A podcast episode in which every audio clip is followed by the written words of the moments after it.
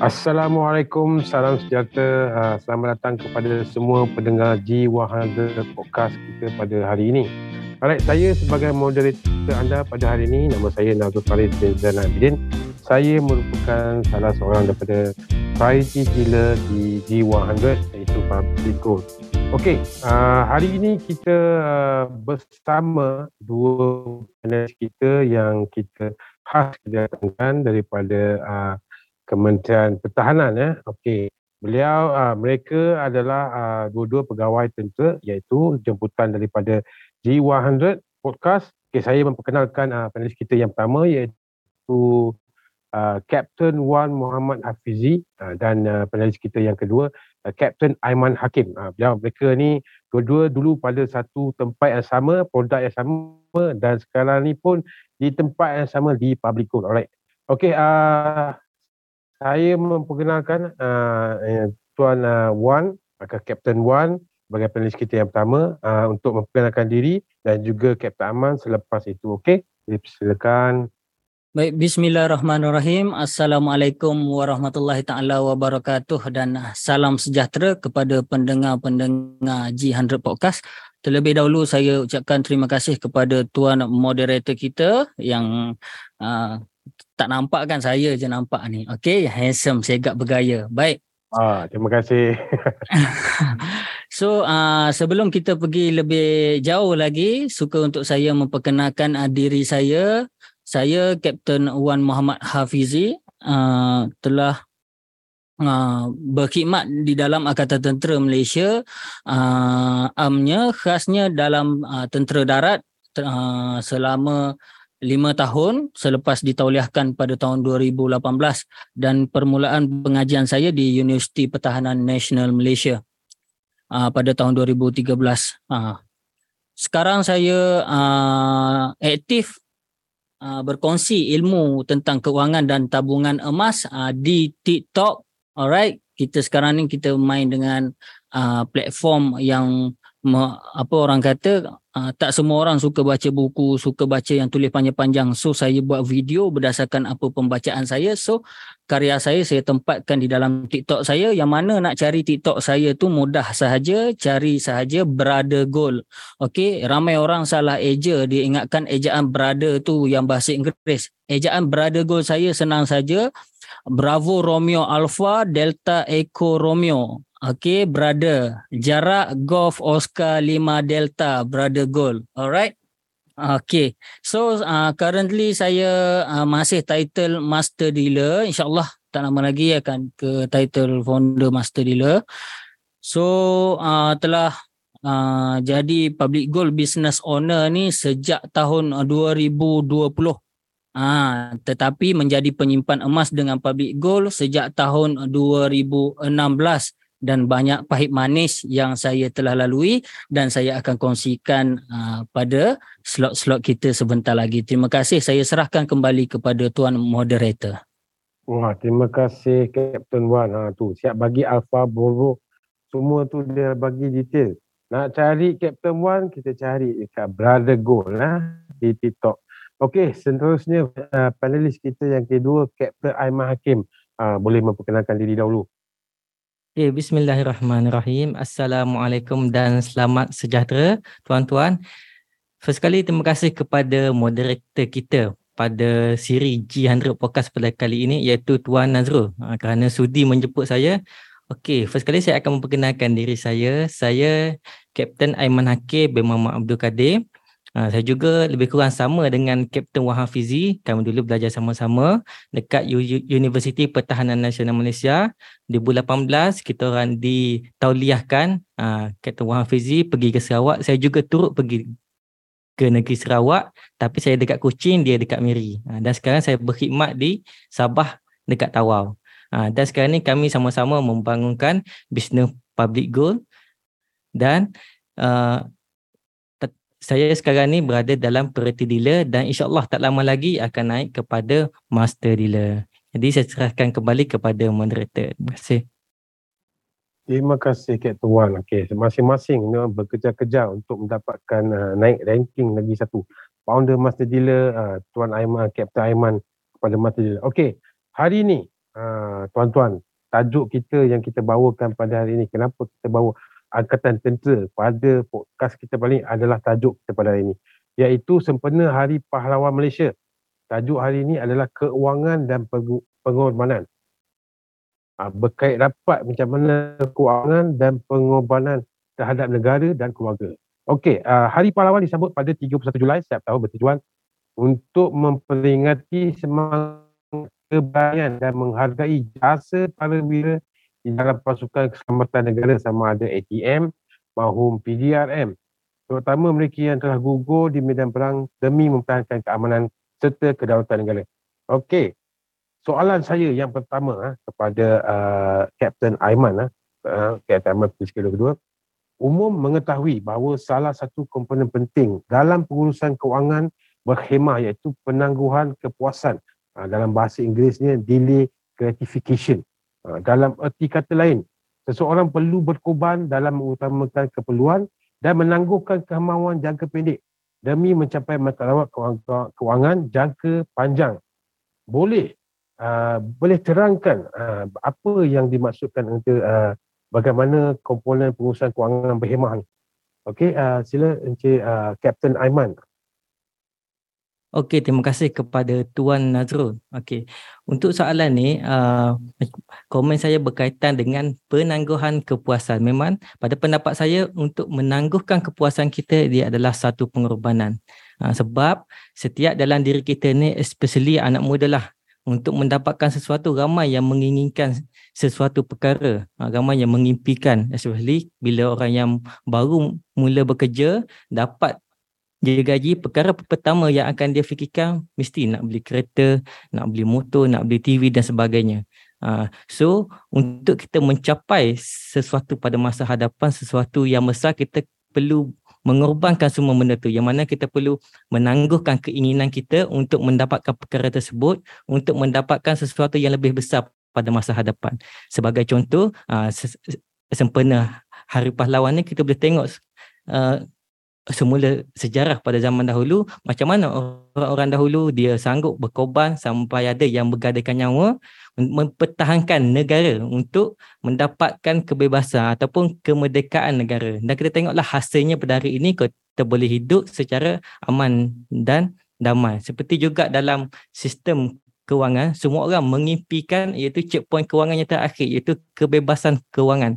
Untuk mencapai kebebasan kewangan tidak uh, tidak semudah macam tu sahaja. Pelbagai cabaran yang perlu dihadapi, pelbagai pengorbanan yang perlu kita laksanakan ha, seperti kalau dengan public goal ha, untuk membuat bisnes public goal untuk mencapai kebebasan kewangan dengan public goal kita perlu mengorbankan masa ha, mungkin orang yang bekerja macam ha, silap okey mungkin orang yang bekerja makan gaji seperti uh, saya dengan Captain Wan uh, dapat makan gaji duit tu kita tidak boleh belanja sepenuhnya. Uh, mungkin sebahagian kita melabur kepada bisnes untuk uh, kesenangan pada masa hadapan dan juga perlu untuk kepada pengorbanan masa. Uh, kita bekerja balik bekerja kita buat bisnes. Ha, mungkin kita fikir waktu masa terluang tu kita nak bermain dengan anak-anak, nak bermain, nak spend masa dengan family. Ha, tapi kita jangan risau sebab fokus utama kita uh, mencapai kebebasan kewangan apabila tercapai yang benda tu semua yang kita impikan akan dapat malah akan lebih lagi daripada itu. Okey, jadi setakat itu pada saya. Terima kasih. Serahkan kembali kepada moderator. Ah, itu dia. Kita perlu ada matlamat. Uh, untuk matlamat, uh, kita kena jangka matlamat. Kita kena ruangkan kita punya matlamat supaya kita boleh menikmati ya uh, untuk yang perkara yang kita akan dapat di masa hadapan. Jadi kat situ kita boleh bersama-sama eh, untuk uh, itulah kita pengorbanan kita. Okey baik, uh, soalan yang kedua, uh, soalan yang pertama tapi untuk panelis kita yang pertama iaitu uh, Captain Hafizi. Dalam mengutamakan kestabilan dan keselamatan keuangan di masa hadapan, ada pilihan sukar yang perlu dibuat. Bagaimana cara menentukan keutamaan dalam pengurusan kewangan? Okey baik. Terima kasih Tuan Moderator. so uh, berdasarkan uh, soalan tadi uh, dalam mengutamakan kestabilan dan keselamatan keuangan di masa hadapan, ada pilihan sukar yang perlu dibuat. Bagaimana cara menentukan keutamaan dalam pengurusan keuangan? Okey, sebelum tu uh, sebelum tu uh, yang ni saya reflect kepada uh, diri saya sendirilah. Memang memang uh, kalau nak diceritakan uh, kalau uh, satu keputusan yang melibat yang melibatkan uh, penggunaan duit lah kita kata itu adalah keputusan yang paling sukar yang kita nak buat. Kadang-kadang kita berperang dengan emosi kita sendiri. Okey, sebagai contoh, uh, sebagai contoh kita, uh, saya refleks kepada diri saya sendiri sebagai kaki tangan kerajaan lah. Alright, uh, sebagai kerja yang makan gaji maknanya kalau tak pergi kerja ke ada MC ke apa curi tulang ke eh, hujung bulan still ada gaji. Alright. So kebanyakan uh, golongan-golongan uh, kaki tangan kerajaan lah okey apabila dah terlalu selesa dan apabila dah ter, terlalu selesa uh, kawan-kawan pun ada so keputusan keputusan dalam keuangan ni kadang-kadang ada yang tersilap langkah. Okey kita ambil contoh uh, sekarang uh, katakan uh, tengah trend orang booking untuk uh, miliki kereta Tesla. Ialah ada ura-ura kata harga 190,000 so masing-masing okey cuba submit loan apa semua. Itu itu uh, kita berperang dengan emosi. Uh, so uh, yang dekat mana tadi? Pilihan yang paling suka yang perlu dibuat itulah kita berperan dengan emosi kita. So bagaimana cara menentukan keutamaan dalam pengurusan keuangan? Pada saya mudah saja kita kena tahu bezakan di antara keperluan dan kehendak. Sebenarnya uh, ramai orang uh, kaya sebenarnya, ramai orang dia ada duit. Apabila dia uh, tidak dapat membezakan apabila dia tidak dapat membezakan uh, di antara keperluan dan uh, uh, kehendak dekat situlah yang berlakunya uh, masalah-masalah di mana uh, uh, masalah melibatkan kewangan lah. So macam mana kita nak bezakan keperluan dengan kehendak? Okey, yang pertama tu kita boleh tengok keperluan ni setiap orang perlu. Okey, perkara asas lah seperti uh, seperti makan, minum, pakaian. Okey, dan kehendak pula pelengkap kepada keperluan. Contoh kita ambil contoh kepada pakaian kalau seseorang tu dia boleh uh, hidup dengan pakai baju RM5, ada orang dia tak boleh hidup pakai baju RM5, dia kena pakai baju yang RM5,600. Itu kehendaklah. Alright. Uh, so yang kedua, uh, keperluan adalah uh, sama untuk setiap manusia uh, tetapi kehendak berbeza. Macam yang saya tadi saya cakap lah, uh, kehendak kita ni berbeza. Dan uh, yang terakhir, keperluan ni merupakan tuntutan semula jadi manusia. Alright, tuntutan semula jadi manusia. Kalau kehendak ni dia bukan tuntutan dan tiada limit. That's why kalau kita kita kata kalau seseorang tu dia gagal untuk bezakan antara uh, keperluan dengan kehendak, dia akan apa orang kata dia akan uh, susahlah untuk uh, menentukan keutamaan dalam pengurusan keuangan. So uh, kesukaran tu dia akan hadapi apabila uh, dia tidak tahu beza di antara keperluan dengan kehendak. Diharap uh, dapat menjawab soalan Tuan Moderator. Terima kasih. Ah, terima kasih. Ah, faham tu. Sebab uh, bila kita ada diberi pilihan, dia akan kita akan berada dalam keadaan yang sukar lah sebenarnya. Itulah apa yang macam mana Captain Hafizi kata, uh, perlu bezakan kehendak dan keperluan. Uh, keperluan apa yang basic kita perlu, kehendak tu kita adalah melengkapi keperluan. Sama ada ia perlu ataupun tidak perlu. Alright okey uh, kita pergi kepada soalan yang kedua okey. Uh, kita kepada Captain Hafizi juga lagi.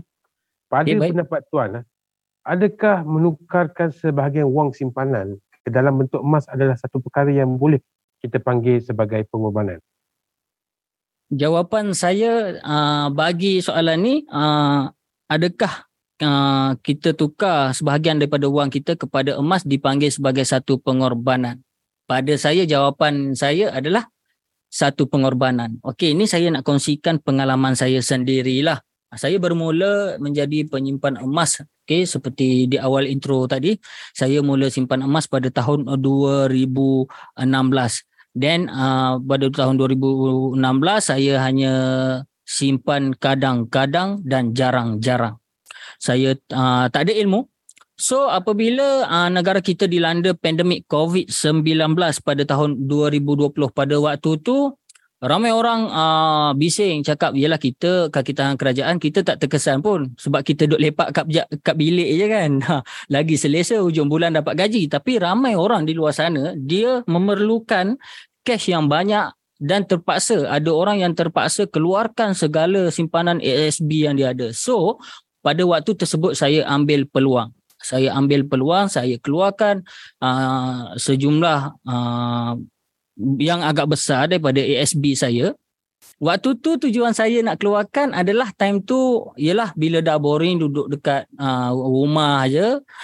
So kita terpengaruh dengan apa? Uh, gadget-gadget paling latest ada ada member main drone saya nak beli drone uh, so saya hasrat saya nak beli drone saya keluarkan dua, uh, dalam lebih 20000 daripada ASB so saya nak beli drone apabila saya dah keluarkan saya beli drone, saya still beli drone waktu tu. Nasib baik jugalah saya kontrol, saya tak beli drone yang lebih 5000, saya ambil yang 2000 saja. Dan ada lebihan tu, saya fikir kalau aku kalau aku beli benda lain lagi mesti habis dan rugilah lepas ni. So saya korbankan uh, saya punya orang panggil dalam bahasa yang uh, mengguris hati tu orang panggil nafsu belanja ni saya korbankan nafsu belanja saya ni dengan beli emas. Ah, dan saya telah kecapi pengorbanan saya tahun 2020 saya mula dah beli emas saya tu 2020 2021 okey bulan Julai 2021 saya gunakan emas saya untuk menghalalkan kekasih hati saya dan alhamdulillah sekarang pun uh, masih orang yang sama dan dah dikurniakan seorang anak. Okey anak lelaki alhamdulillah. So pengorbanan saya uh, kalau nak cakap tentang pengorbanan uh, tukar duit kepada emas adalah satu pengorbanan. Iya betul satu pengorbanan. Sebab apa? Kita tangguhkan sementara kehendak kita, kepuasan kita. Memang puas kalau kita tengok lepas COVID, lepas uh, habis PKP aku nak pergi travel lah ada duit macam ni macam ni. Uh, so saya tangguhkan sementara saya gunakan emas saya ni saya uh, gunakan sebagai dana perkahwinan. Alhamdulillah dah uh, dua tahun lah perkahwinan saya, rumah tangga yang dibina. Terima kasih Tuan Moderator. Ah, uh, tu dia, Captain Wan Hafizi. Dia mengorbankan dia punya kepuasan pada yang sebelum dan akhirnya dia berkahwin dengan menggunakan pengorbanan dia, simpanan dia. Ada orang cakap beli emas ni membazir, ada orang kata beli emas ni macam uh, tak ada, uh, orang kata tak ada keuntungan lah. Tapi dalam jangka masa panjang, kita contohnya Cik Wan, Captain Wan ni, sekarang ni dah ada seorang cahaya mata. Pengorbanan dia tu digunakan untuk berkahwin dan dia juga dapat cahaya mata. Alright.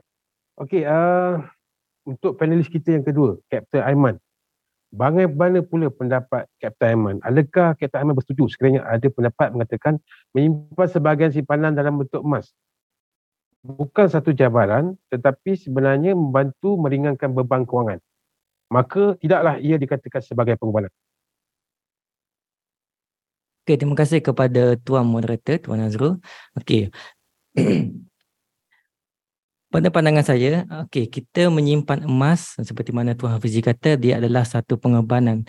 Ya betul, saya pun setuju berkaitan dengan itu. Kita simpan emas adalah satu pengorbanan. Sebenarnya pengorbanan yang sebenar adalah kita mengadakan simpanan. Ha, sebab ha, di kalangan kita majoriti mengikut kajian 70% kita tidak dapat mengadakan simpanan. Ha, sebab itulah emas ni menjadi salah satu platform untuk kita membuat simpanan. Sebab majoriti orang kalau dia simpan duit, dia tidak boleh simpan duit. Ha, seperti mana uh, cerita Tuan Wan tadi, dia dapat duit dalam jumlah yang banyak. Macam-macam bermain di dalam kepala kita ni nak beli drone lah, nak beli tu dan sebagainya. Tetapi apabila kita mengorbankan duit tu, kita alihkan kepada simpanan emas, simpanan emas kita akan menjadi lebih selamat. Ha. Dan satu perkara lagi, kita simpan mas ni sebenarnya bukannya menjadikan kita lebih cepat kaya tetapi dengan uh, simpan mas ni dia adalah sebagai sebagai base kita punya kewangan. Sebab apabila kita mulakan simpan mas kita akan belajar satu persatu. Yang pertama kita mengadakan simpanan. Yang kedua kita akan mengawal kita punya perbelanjaan. Ha, yang mana kita hanya fokus kepada keperluan bukannya kita punya uh, kehendak. Dan dengan simpan mas juga kita akan slow-slow uh, akan mempelajari berkaitan dengan kewangan yang lain seperti takaful, tanah dan sebagainya.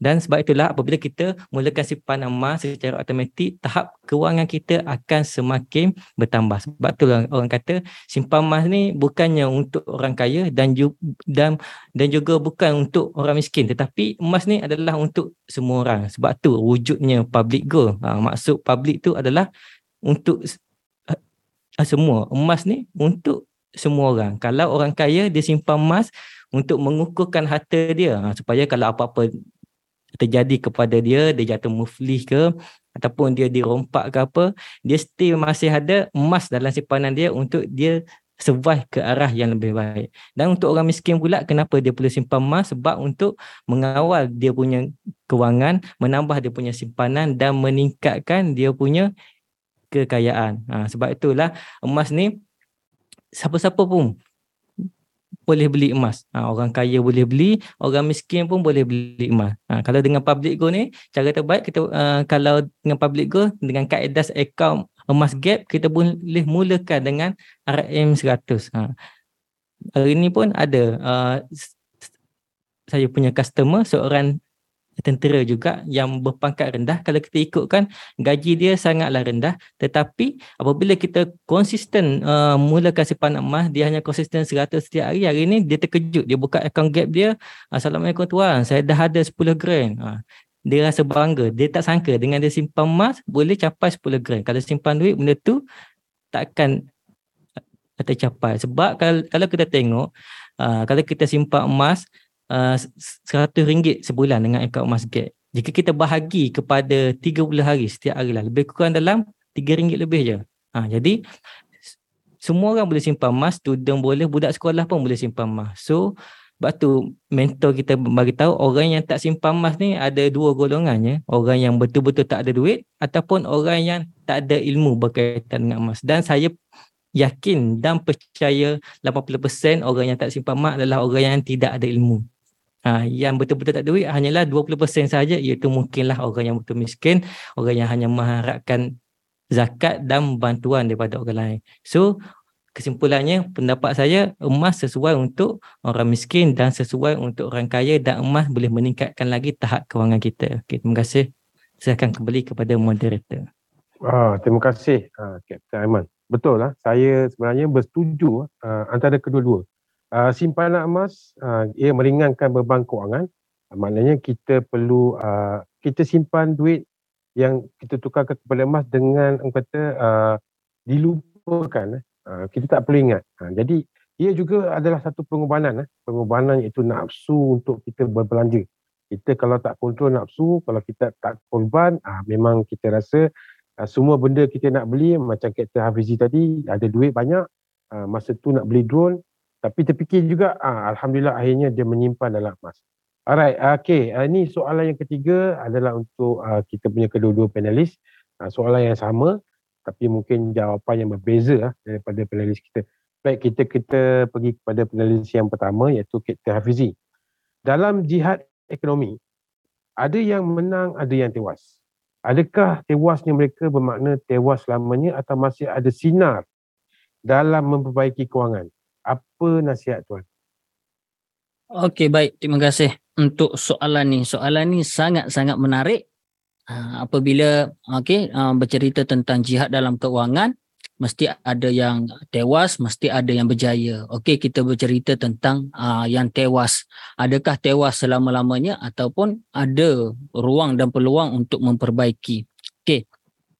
Uh, ini saya saya tak suka nak re, uh, relate dekat kepada orang lain. Saya cerita tentang diri saya lah. Okey, so, uh, dalam saya nak cakap saya uh, awal-awal saya mula bekerja, saya uh, memang waktu awal-awal mula bekerja, saya ada buat satu kesilapan lah dalam keuangan waktu tu memang simpanan saya ada, simpanan ongoing dan ada juga saya buat personal loan.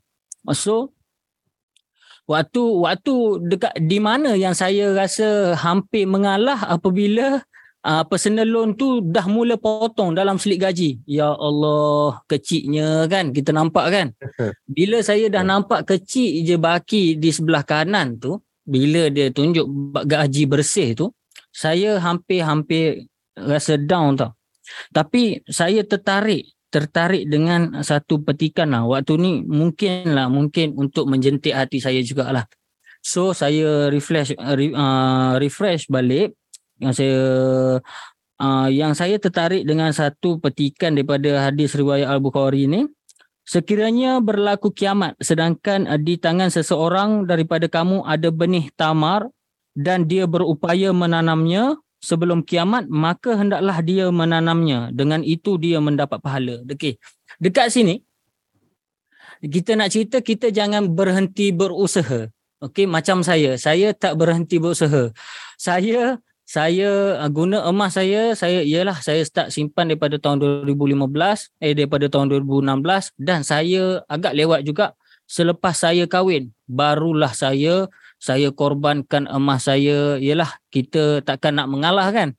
So uh, daripada saya duk tanggung hutang yang banyak apa semua saya korbankan emas saya saya settlekan uh, saya punya personal loan dan alhamdulillah dalam masa yang sama juga baki daripada emas yang saya jual saya boleh gunakan untuk uh, saya renovate uh, rumah sewa saya saya uh, masukkan uh, keperluan yang penyewa nak dan alhamdulillah syari sebuah syarikat sewa uh, rumah saya dan uh, sekarang ni saya dah tak bayar hutang yang banyak. Saya hanya keluarkan RM300 sahaja untuk bayar rumah saya.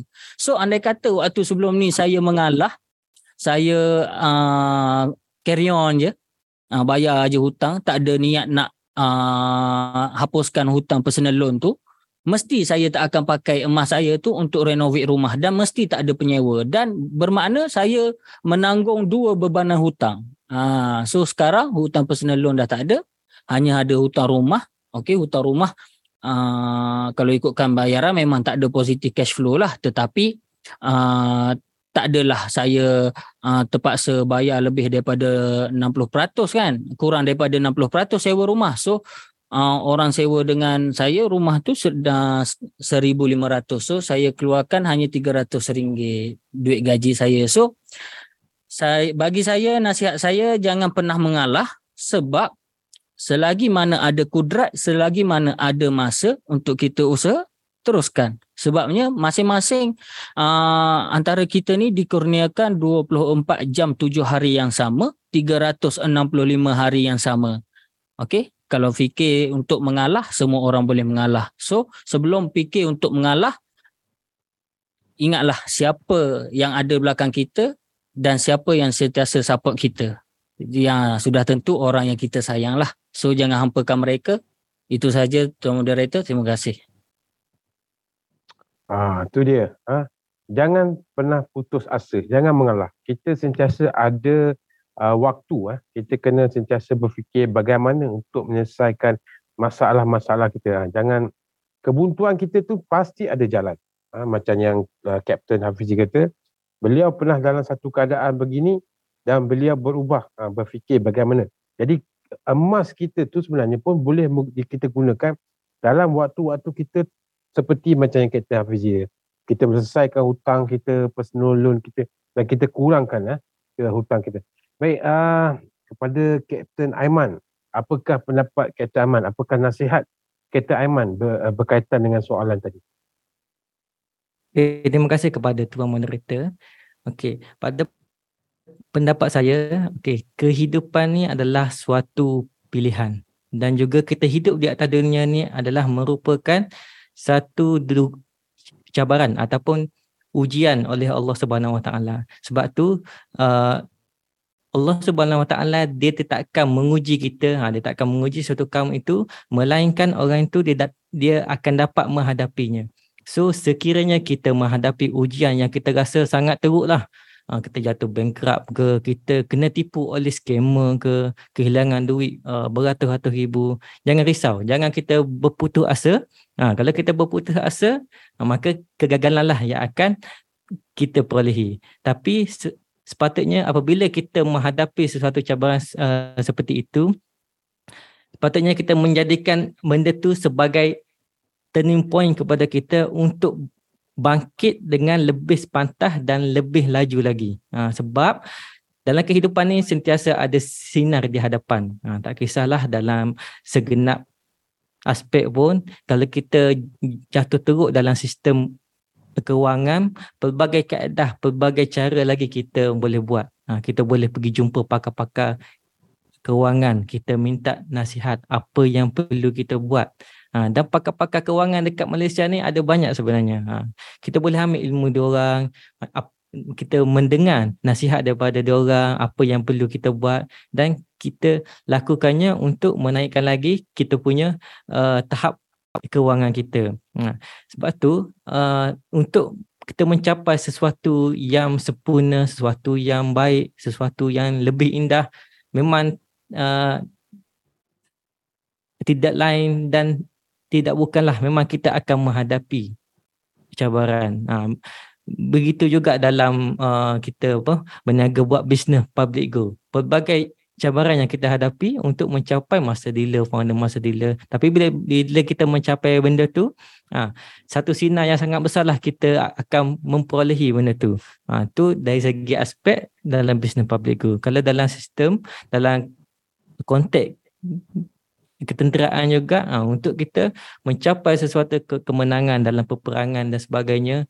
Ha, pelbagai cabaran kita hadapi sebelum tu, apa yang kita hadapi, kita ditindas, kita dijajah oleh uh, negara luar. Ha, itu adalah satu cabaran. Sekiranya kita dijajah tu, kita hanya mengikut je apa yang dia buat, ha, kita follow tak mustahil negara kita pada hari ini masih lagi dijajah oleh negara asing. Ha, sebab itulah kita mestilah sentiasa berusaha tak kisahlah kita jangan fikir umur kita sudah tua kita tidak perlu bermula sebab selagi mana uh, nyawa kita masih ada selagi itulah kita perlu berusaha sebab itulah seperti mana juga menuntut ilmu uh, sebab tu kata menuntut ilmu bermula daripada buayan hinggalah ke lian lahat Ha, sebab kehidupan ni adalah suatu perjuangan. Ha, kita boleh tengok bagaimana uh, zaman sahabat, zaman Rasulullah berjuang menegakkan agama Islam sehingga kan dia wafat. Ha, sehingga dia meninggal dunia. Begitulah juga kita selagi kita hidup, tak kisahlah kita teruk mana pun, kita gagal di atas dunia ni, kita perlu usaha. Ha, InsyaAllah Allah dia akan tengok kepada kita punya usaha, kita punya konsisten. Ha, dan Allah akan bantu. Allah ni dia maha adil. Jadi nasihat nasihat saya kepada pendengar pendengar setia G100 podcast ni walaupun kita jatuh seteruk mana pun kita jatuh yang penting kita ber, berusaha jangan pernah down kalau down kita ingat kembali orang yang tersayang kita rujuk kepada orang-orang yang sepatutnya untuk mendapatkan lagi semangat dalam diri kita. Okey, terima kasih serah kepada moderator. Terima kasih Kapten Aman. Okey, begitulah perkongsian eh, daripada kedua-dua panelis kita eh, berkaitan dengan kewangan dan pengorbanan. Pengorbanan ni berbagai cara. Pengorbanan daripada segi uh, kita punya kerjaan, uh, kita ke kekeluargaan, dia pengorbanan dari segi keuangan, penahanan daripada nafsu untuk belanja dan macam-macam lagi. Uh, sebab tu kita datangkan kita punya pegawai-pegawai daripada tentera ni untuk minta kata jati diri itu kita kena sentiasa walaupun kita dalam keadaan rasa nak tewas jangan kita putus asa okey uh, terima kasih kepada uh, Kapten uh, Hafizi dan Kapten Aiman uh, sudi bersiaran uh, bersama-sama dengan G100 Podcast pada hari ini jadi kita harap-harap kita akan juga dapat menjemput mereka di masa-masa akan datang okey uh, sebelum itu pengumuman kepada uh, pendengar-pendengar uh, G100 Podcast akan disiarkan pada setiap hari Ahad jam 7 pagi setiap 2 minggu iaitu 2 bulan 2 kali sebulan. Okey, uh, uh, sampai kita berjumpa lagi di rancangan yang akan datang. Terima kasih kepada kedua panelis kita dan selamat uh, selamat dalam tahun sejahtera dan Assalamualaikum.